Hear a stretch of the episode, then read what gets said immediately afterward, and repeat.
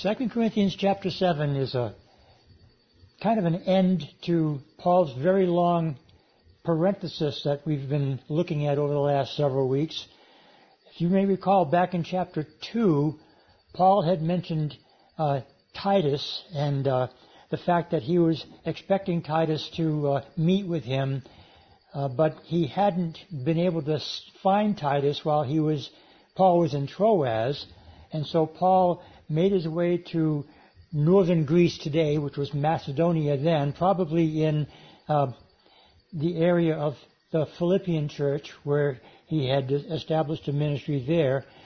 And uh, Paul finally did get together with Titus, and the thing that he was anticipating was a report from Titus with regard to how the Corinthian church received his first letter. And so chapter 7 is going to eventually get into that particular part of uh, this discussion that Paul started way back in chapter 2. And of course, it's been, as I said, several weeks since we uh, were there.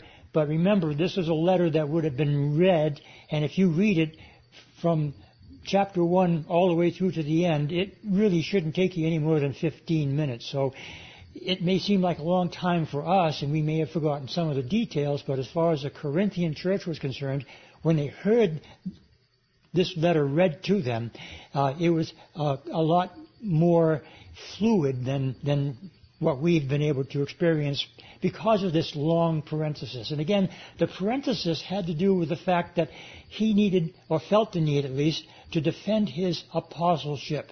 The fact that he had not visited them when he had said that he had hoped that he would visit them caused some to think that Paul was not trustworthy. We've talked about that on more than one occasion. So Paul, again, in these last several chapters, was defending himself against those who are accusing him of uh, being uh, a man that wasn't trustworthy, or they, he didn't really, they didn't really think that he was uh, that important as far as his ministry to the church in Corinth was concerned. Even though he began the church in Corinth and was there for several months, uh, there were others who thought that other people were of greater value or more importance to them, like Apollos or even Peter. And uh, there were cliques that had resulted in the uh, Corinthian church as a result of that. Corinthian church also had many issues that they had to deal with, and Paul, in his first letter, if you'll recall, dealt with all of those very, very forcefully. From a man who was sleeping with his father's wife to the way that they conducted themselves at the Lord's Supper the fact that they were haughty, proudful um, individuals as well as a church. They were puffed up about the knowledge, but Paul accused them in that first letter of not having love. But he also said that they were behind no church in regard to the gifts of the Spirit. And so we've got kind of a, a mixed bag of uh, things that were done, dealt with in the First Corinthian letter. And Paul again has been telling the Corinthian church here in this particular letter that he indeed uh, can be trusted. He is an apostle appointed by the Lord, and uh, he has expressed his authority uh, to reinforce the, the, things that he has already said in the past and the things that he's going to continue to talk about in the remaining chapters that we have in this letter.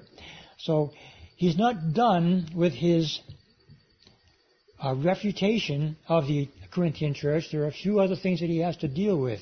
But for now, in this portion of the letter, he's going to basically switch gears and talk a little bit about his time in Macedonia with uh, Titus. But before he does that, he introduces chapter 7 with really a conclusion of what he had said in chapter 6.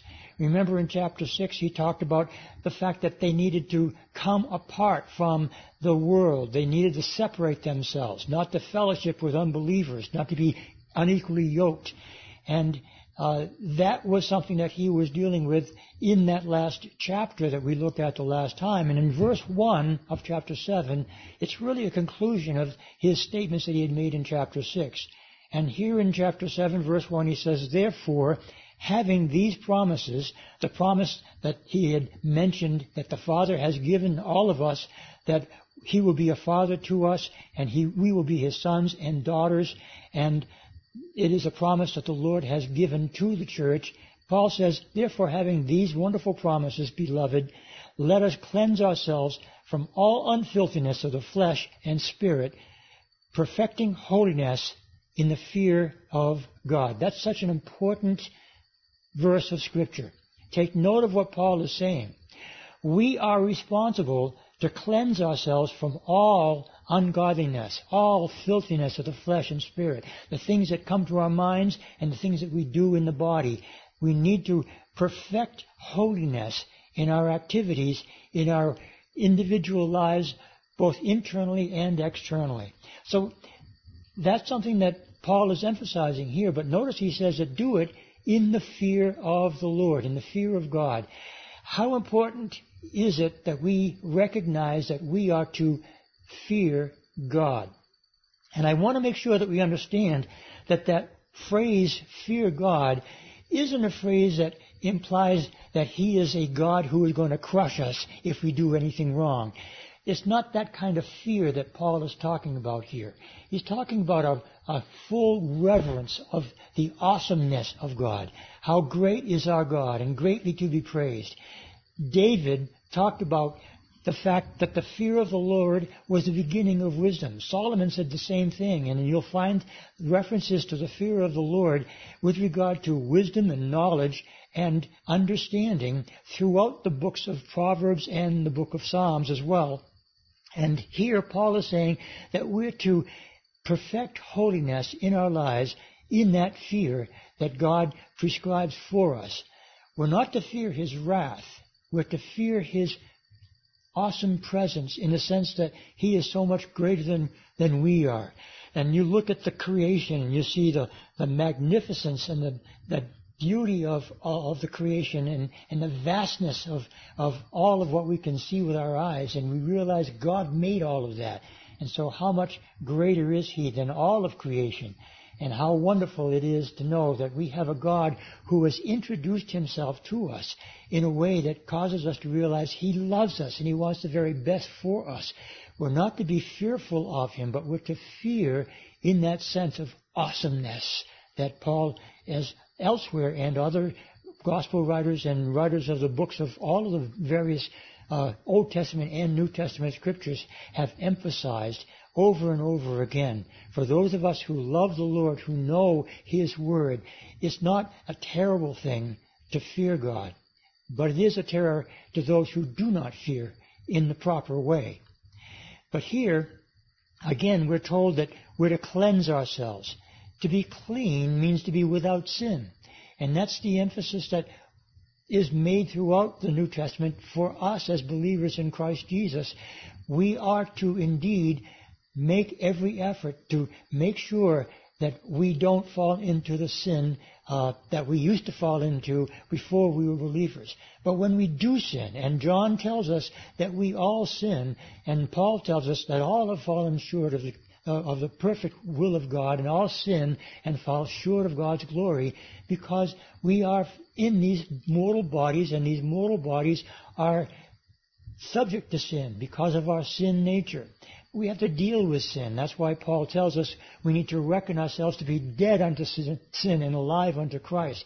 We're to deal with sin on a daily basis. That's why Paul would say, I die daily. And that's something that we also need to recognize in our own selves that it is a requirement for us in order to be clean, holy, separated unto the Lord. And that's what the word holy means. Sanctification is something that we must be daily involved with and attempting as much as we are able to f- find a way to avoid those things that tempt us and those things that draw us away from God and to rather stay close to Him. James tells us that we are to draw near to God. And when we do so, if we humble ourselves and draw near to Him, then Satan will flee. Satan has nothing on you and I. Satan is an enemy, and he is a powerful enemy. But as far as the believer is concerned, we have the advocate that no other can have who doesn't know Jesus Christ as their Lord and Savior. That advocate that we have, the Holy Spirit, and also Jesus himself is our advocate interceding for us before the Father, so that when Satan comes before the Father in heaven and brings his accusations against you and I, we have an advocate with the Father, Jesus Christ. And when we recognize that fact, we can then realize the significance of what it means for us to come by faith, confessing our sins to Him and know that as we confess our sins, He is faithful and just to forgive us our sins and to cleanse us from all unrighteousness. That word cleansing is a very, very wonderful thing. Here in chapter 7 verse 1, he says that we are to cleanse ourselves. But we're told elsewhere that we have been cleansed, washed by the blood of the Lamb, by the Spirit's cleansing.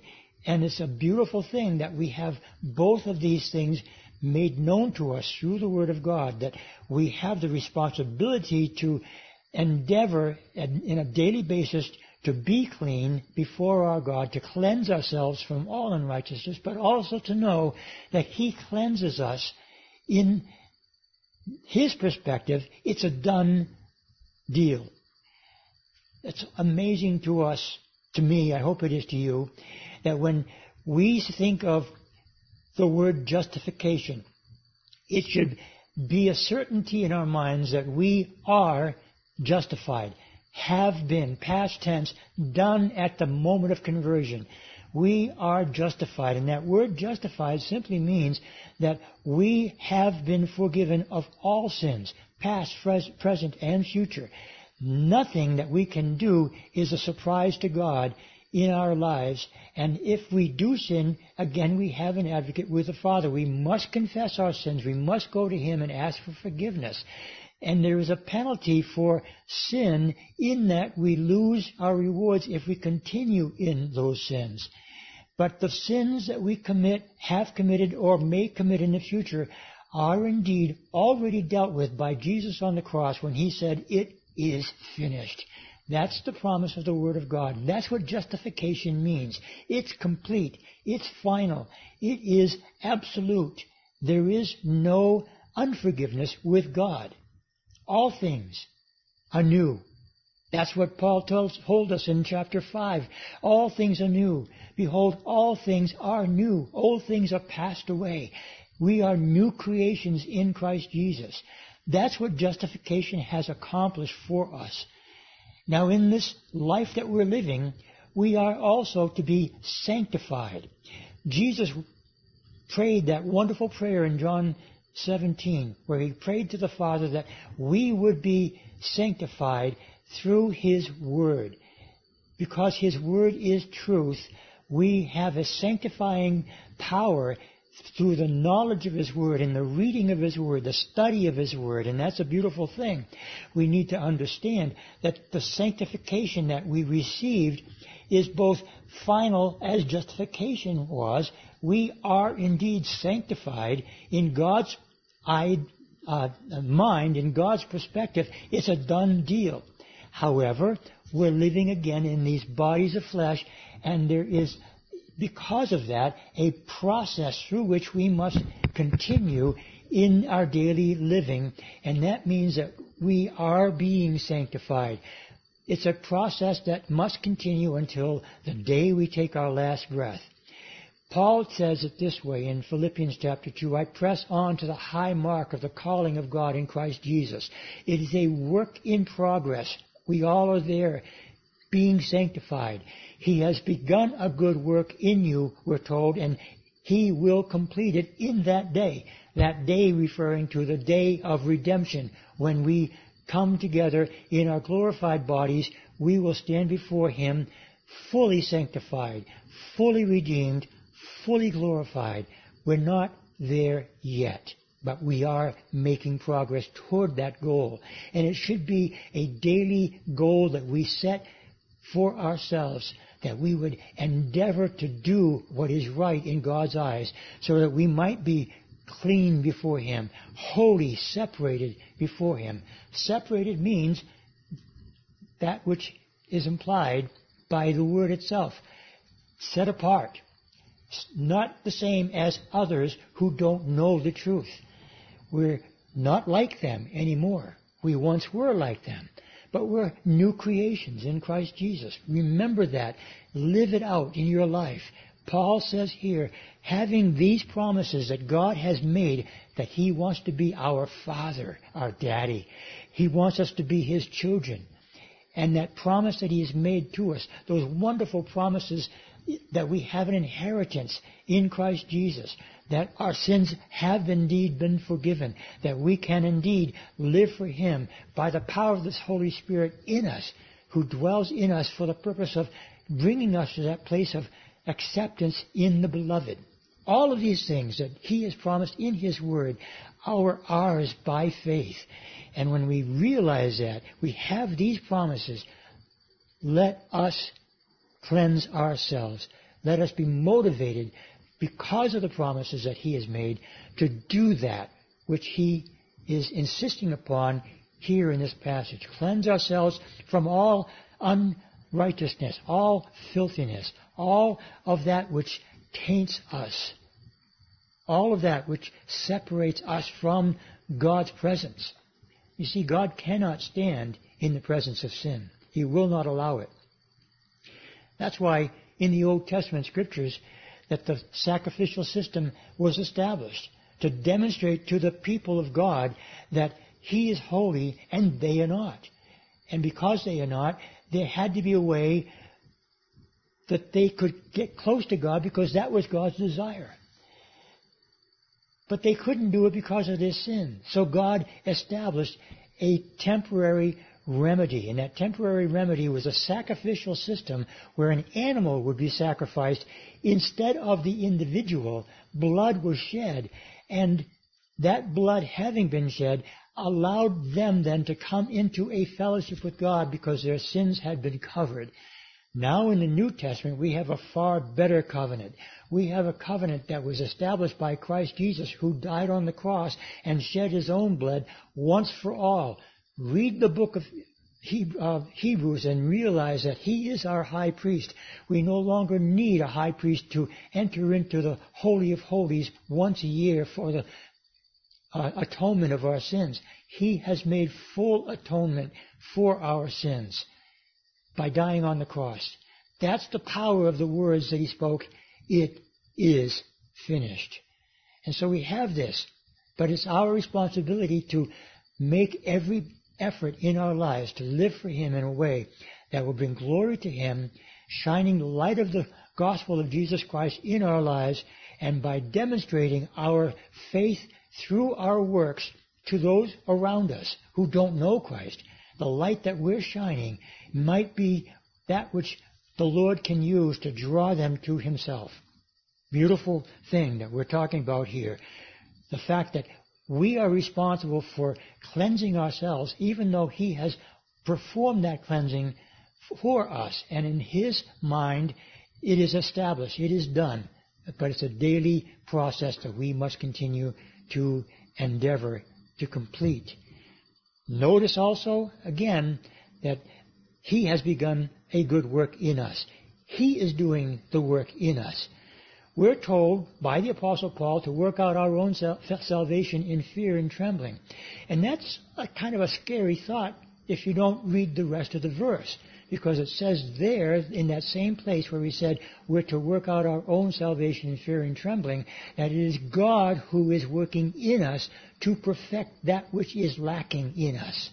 What a marvelous gospel we have to look into and believe and live out our daily lives. So that's what Paul has now concluded. All of what he had said in chapter 6, basically, this last verse that we just read, the first verse of chapter 7, verse 1, is such a critically important verse that basically gives us the final touch of what he wanted to share with his church that he had introduced the gospel to so many years before. And he wants them to understand that they are indeed the children of God. That's why he's saying, beloved. He's saying, you're brothers and sisters in the Lord. You are family. You are Christians. You're carnal because you've not done things correctly, but that's been addressed. And now Paul is going to continue to talk about that which he had addressed in the first letter and the things that he had to deal with as he was waiting for response from Titus as they would come together eventually. He thought in Troas, but it wasn't until he got to Macedonia that like Titus did arrive. But there's good news that Paul is going to present here as he now writes about his meeting finally with his friend Titus.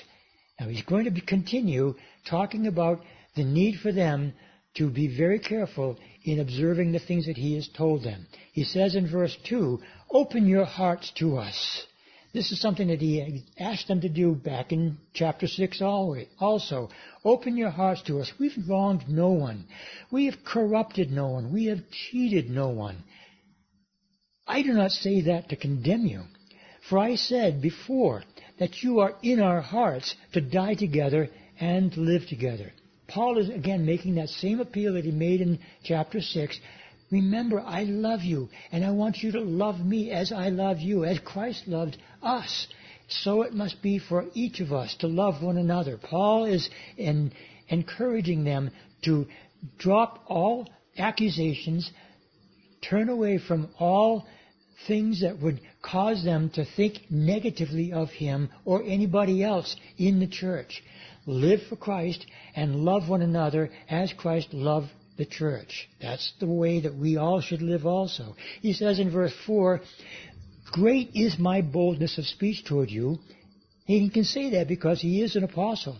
Great is my boasting on your behalf. So he says, I have been very forceful in the things that I've said, but I also want you to know that I think of you as a very special part of the family of God. I'm boasting about you to others. And so Paul is saying, I've boasted on your behalf. I'm filled with comfort, Paul says. I'm exceedingly joyful, even in all our tribulation. Now, Paul had suffered greatly, and he had shared some of that suffering in chapter 6, and we'll later on talk more about that in chapter 11. But he's telling the Corinthian church and us that though he had suffered greatly as an apostle, it was a joy to him to have to go through all of that because of the privilege that God had given him to share the gospel truth with others. What a wonderful thing this man has done for us to demonstrate how we all should live for Christ no matter what might come our way. He's paved the way for us to recognize the fact that should we have to endure tribulation, should we have to endure persecution, we can rely on the Spirit of God to carry us through those things and bring us to victory. And that is the promise that God had made to Paul, and Paul extended through the Spirit to us. Paul is saying, that's how I have been I've been comforted by the God of all comfort. Remember we said that God is the God of all comfort back in chapter 1 of this great letter. He's the God of all comfort. He comforts us and knowing that we have been comforted, we can comfort others. And Paul is here saying, I have been comforted and I am exceeding joyful even in the tribulations and let that bring comfort to you as well, he says. Verse 5 says, For indeed when we came to Macedonia, our bodies had no rest, but we were troubled on every side. Outside were conflicts, inside were fears. You, you see, Paul endured a great deal, as we said just a while ago, but that doesn't mean that Paul uh, was a man who was able to just brush it off, you know, a man who had no feelings. It was a very, very painful experience. And a very fearful thing for him in many of the places where he would go and suffer greatly on behalf of the Lord.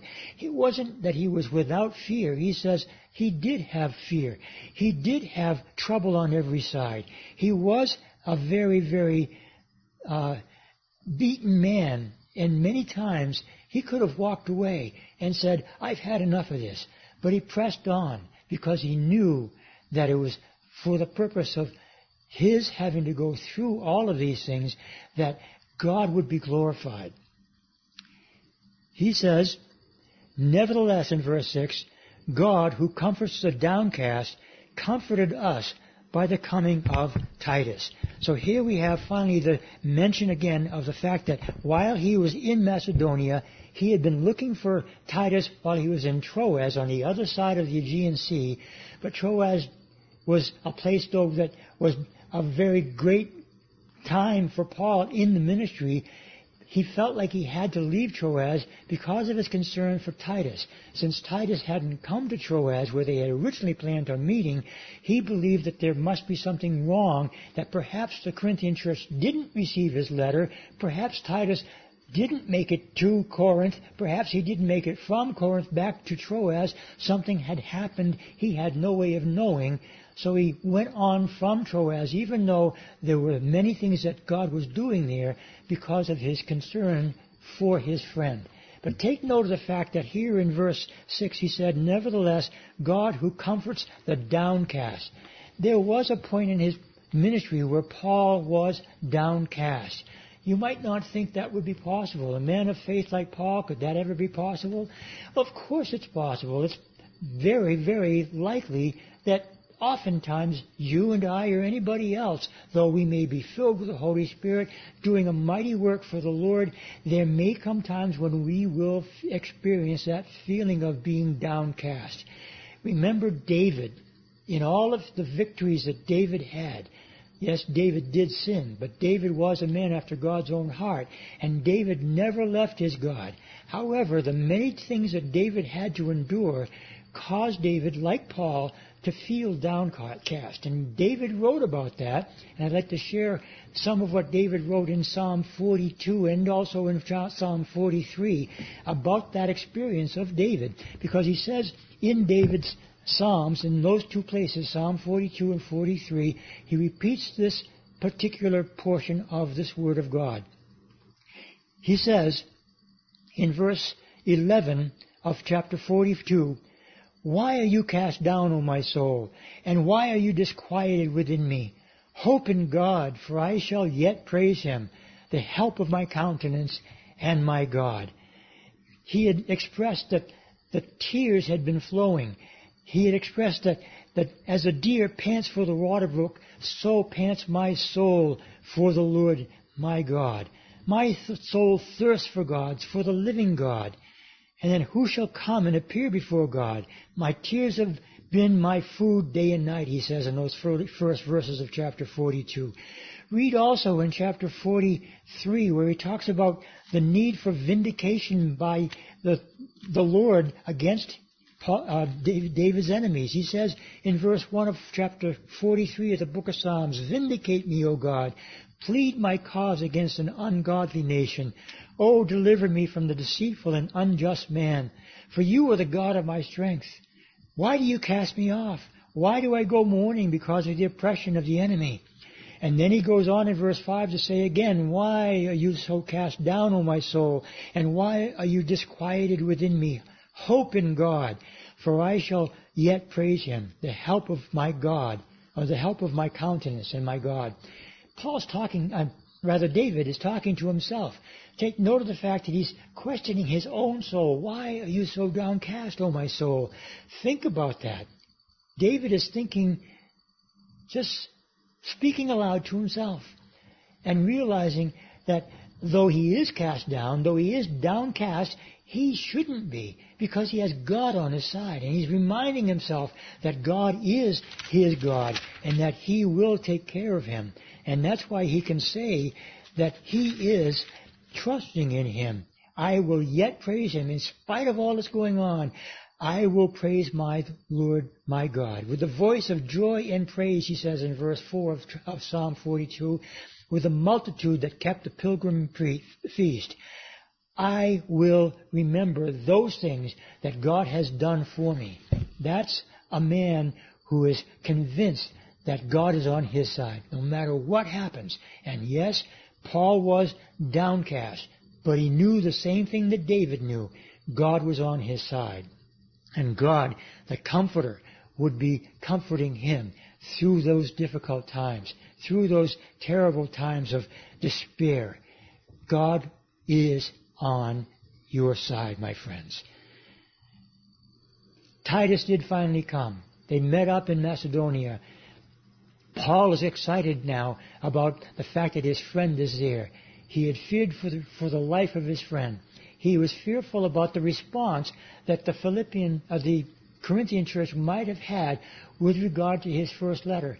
Titus was sent by Paul to bring that letter to them. It was read in Titus's presence and they responded and now Titus has finally brought word back to Paul and Paul is here talking about the things that Titus brought back to Paul as an encouragement to his dear brother in the faith. Again now verse 7, Paul says, Not only by his coming was I comforted, but also by the consolation with which he was comforted in you when he told us of your earnest desire, your mourning, your zeal for me, so that I rejoiced even more.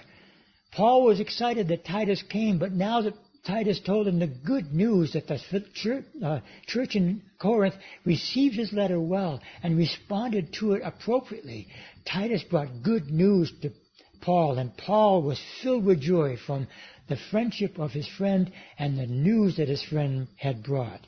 So Paul goes on to say, now in verse 8, more detail about the impact that his letter had on the Corinthian church. He says in verse 8, For even if I made you sorry with my letter, I do not regret it, though I did regret it, for I perceive that the same epistle made you sorry, though only for a little while. Now Paul is saying, I know that you were sorry because of what Titus said. And that's a good thing. I don't regret that you were sorry. I was sorry that I wrote the letter, but I don't regret that I wrote the letter. And I want to explain why. That sorrow had a work in your lives, and that is something that Paul is going to talk about here. I didn't regret it, for I perceived that the same epistle made you sorry, though only for a little while. Now in verse 9 he begins to say what he's pointing at in this statement of having received this letter with sorrow. He says in verse 9, Now I rejoice, not that you were made sorry. I'm not rejoicing in the fact that you were sorry, but that you sorrow and that your sorrow led to repentance. That's what I'm happy about. The sorrow led to repentance. That's an amazing statement. For you were made sorrow in a godly manner that you might suffer loss from us in nothing. Paul is saying they had a sorrow that led to repentance. And that was a godly sorrow, he says. Now, I want you to understand sorrow, as defined here by Paul, is not repentance. Repentance is not sorrow. Sorrow, godly sorrow, leads to repentance but not all sorrow. Sorrow is something that we are going to feel as an emotion. And usually we're sorry for something. But it's never adequate for us when we are sorry for something to tell the person that we are sorry we offended them. That's not enough. Yes, we should be sorry that we offended them. But we should Instead of saying to them, I am sorry I offended you, say, would you forgive me for having offended you?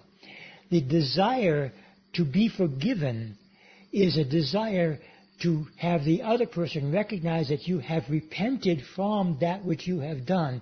You've changed your mind. You've turned around, and that is what repentance means. The word metanoia means a 180 degree turning from something to a different path, a better path. In this case, repentance is turning from sin to the living God, from serving idols to serving the living God, from faithlessness to faithfulness.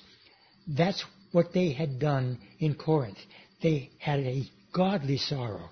A worldly sorrow, which he's going to be talking about here, is also something that Paul needed to address.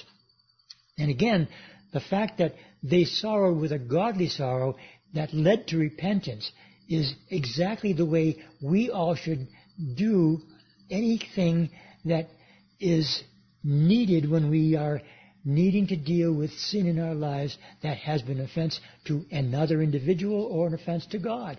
We need to be sorrowful that we did that, but we also need to repent from that and then ask for forgiveness. And forgiveness from God is assured. When we confess our sins, that word confess is an interesting Greek word. It means agree with. When we confess our sins to God, we're agreeing with God that we are indeed a sinner and have sinned because God knows that we have. We're in agreement with Him and we're confessing that sin, acknowledging our sin, and therefore asking for His forgiveness and it's received. So it is with us also in our relationships with one another. We should be always asking for forgiveness when we have offended individuals and we should always be willing to forgive those who have offended us. How many times? Peter asked that silly question. Oh, yes, Peter, it's more than just seven times. It's more than just 70 times seven. It's every time. Because God forgives every time. No matter how many times we might sin, if we go to Him and confess that same sin over and over again, it's a done deal. It's a done deal. God forgives it. Godly sorrow, verse 10, produces repentance, leading to salvation not to be regretted. In the King James, it's not to be repented of.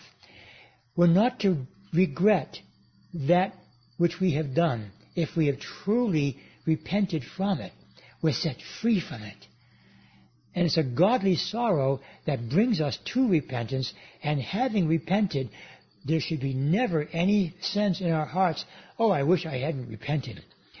That's but Paul is saying here that godly sorrow brings us to that place of repentance that doesn't need to be regretted, shouldn't be regretted.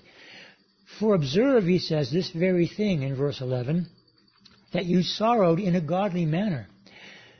And then he goes on to say the commendation that he gives him, this Corinthian church, because of their willingness to turn and correct that which was wrong in the church they had received the letter.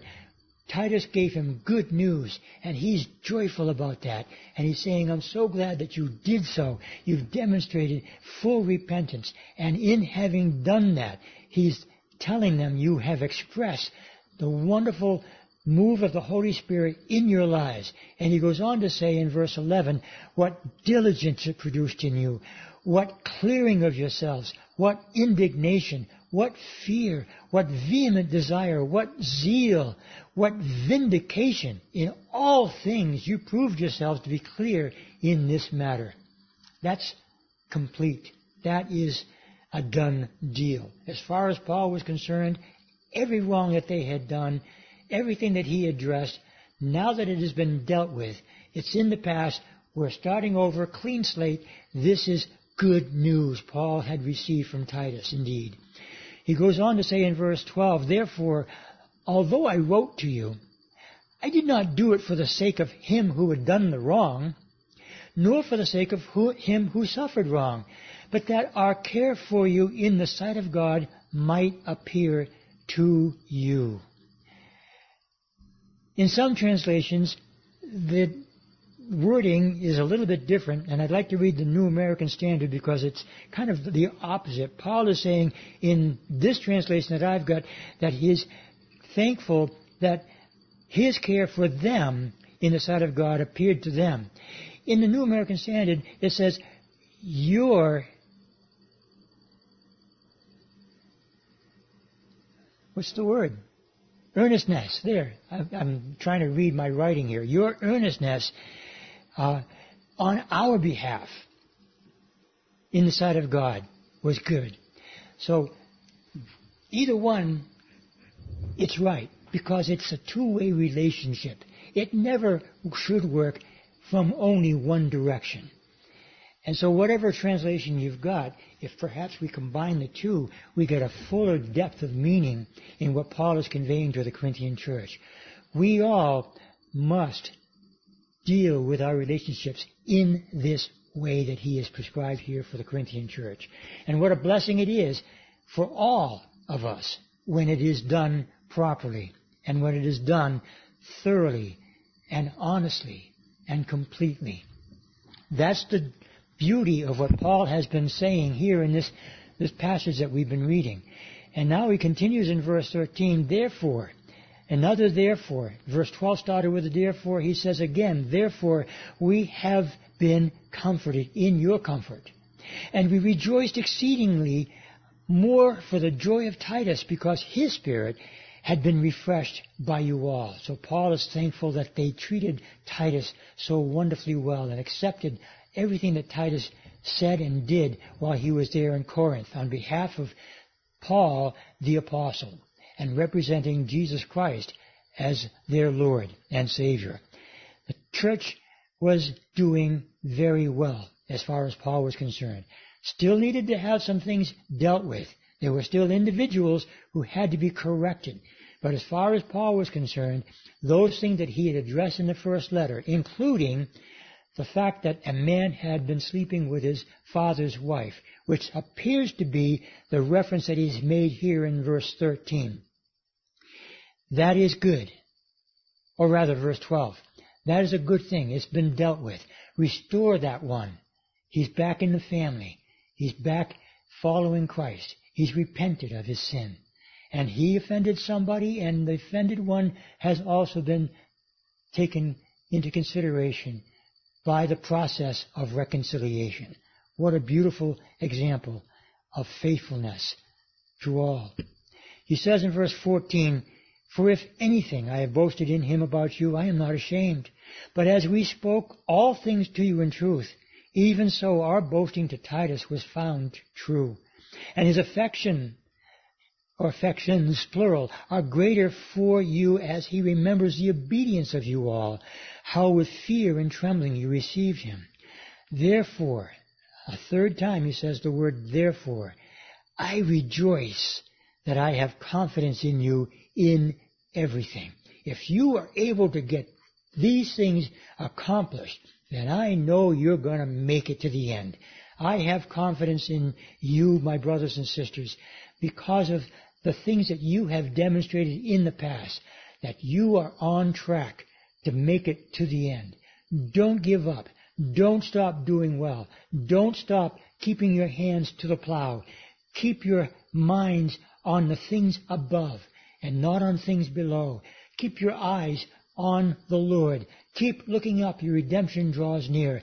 Continue to be faithful in all things, serving Him and resisting the devil and fleeing youthful lusts deal with issues that need to be dealt with as a body, come together and be united, reconciled with one another and with Christ, our Lord, and make it all the way to the finish line.